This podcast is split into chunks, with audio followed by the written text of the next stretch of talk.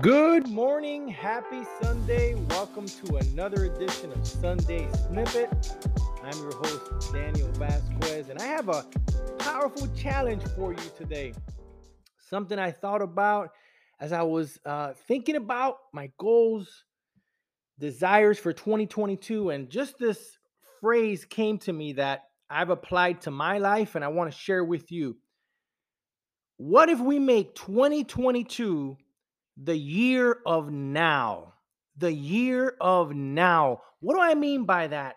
What if this year we make a decision that instead of constantly saying, I'll do it later or tomorrow or next week or when I get around to it, what if we make a decision this year to create the habit of doing it now? 2022 the year of now. Because, guys, what happens is we've created the habit of procrastination. It has become a habit, it has become a default mechanism for us where we'll look at simple things like something around the house and say, I need to do the laundry and I will do it later. I need to go exercise. I'll do it tomorrow. Our minds immediately shift and default over into tomorrow maybe later. And guys, it's very simple why we do that. It's because in our minds, we think that by just considering taking the action, we kind of did it.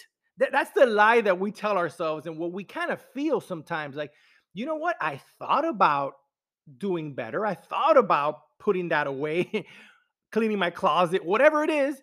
So the fact that I thought about it, I think that's kind of like doing it because I'm definitely going to do it later. And then tomorrow comes, and the next tomorrow comes, and 10 years go by, and 30 years go by, and all we have is regret.